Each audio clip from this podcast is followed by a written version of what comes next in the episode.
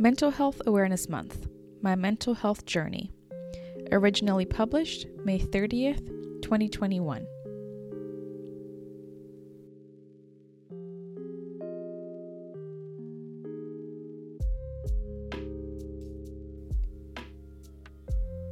May is Mental Health Awareness Month, a time to spread the message that no one is alone in their mental health struggles. So, what better way to end the month of May than to talk about my own mental health?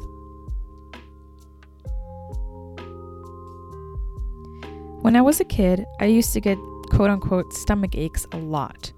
I put that in quotes because what I was actually experiencing was anxiety.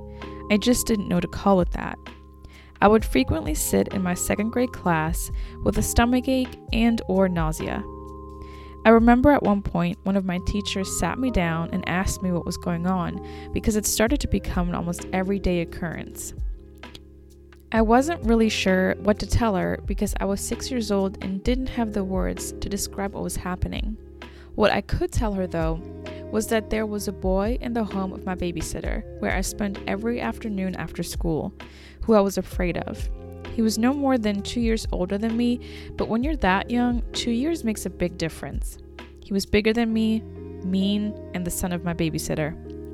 Sometimes he'd be perfectly nice to me, but at other times that was not the case. Now, in hindsight, I realized that the anxiety I was experiencing was fear and uncertainty of what I would encounter after school.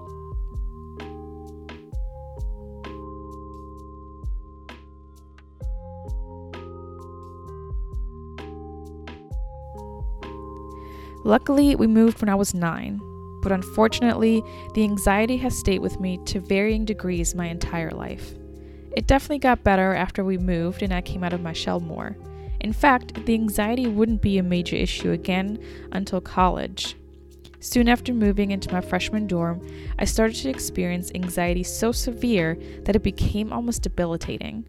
I could sit with a group of friends, just chatting and laughing, and all of a sudden I'd feel pure fear well up inside my chest. I couldn't focus on the present moment.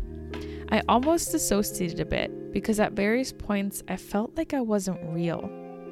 If you've never experienced this, this surely sounds strange, but if you have, then you know exactly what I'm talking about.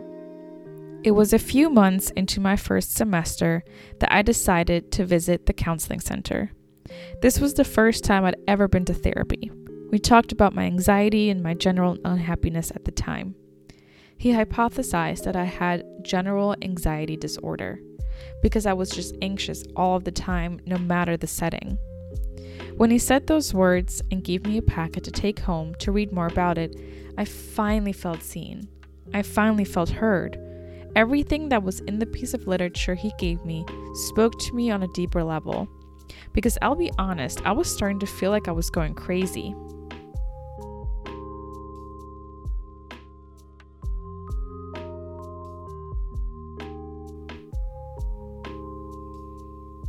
I saw him for the remainder of my first year and went into my sophomore year a much more confident person.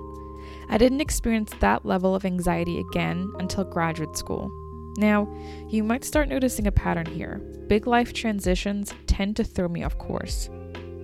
In grad school, though, it wasn't just anxiety anymore. It was depression and low self esteem. I had applied for several grad assistant positions and gotten none of them. It wasn't until a month before classes started when I got an email saying that an additional position had been opened and that they'd like me to fill it. I was ecstatic, but the excitement soon turned into major imposter syndrome. I felt that I didn't deserve to be there, especially since I was their second choice, or maybe worse, their last resort. I got it into my head that I was doing everything wrong and that I was just a stupid person. The self berating got so bad that I'd get anxious every time I got off work because my routine would be to go over everything I could have done better that day. I knew it was high time for therapy again, and I sought out a counselor in the area. One of the first things she said to me was, You are horrible to yourself. We worked on it, and bit by bit, I got better. I stayed with her for one year and graduated therapy the week I graduated from my master's program.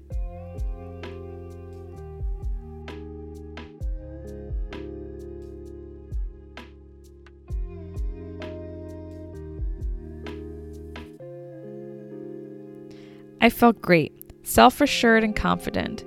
I learned to love myself and treat myself with the same compassion with which I treat my peers. This was in 2018. Now, in 2021, I am back in therapy, but not due to anything severe. I recently got a new job and moved cities.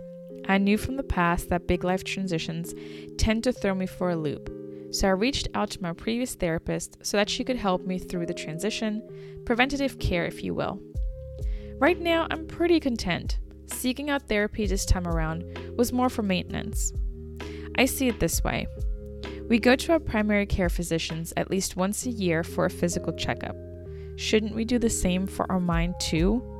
I used to think that I only deserved to see a therapist if I was having a crisis, but that's not at all how that works. Regardless of how severe or mild one's mental health struggle is, in quotes because it's all relative, everyone deserves help.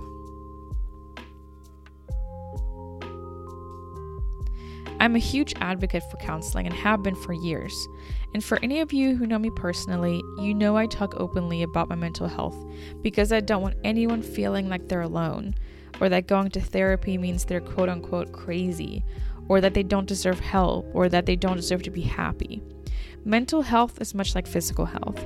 You have to work to maintain it, and you'll have good days and more difficult days. It's all part of being human. Another part of being human is seeking out help when you need it, because no one is meant to walk through life alone. Thank you so much for listening to the Danielle Victoria podcast. For more content like this, hit that subscribe button and check out my blog at daniellevictoria.org.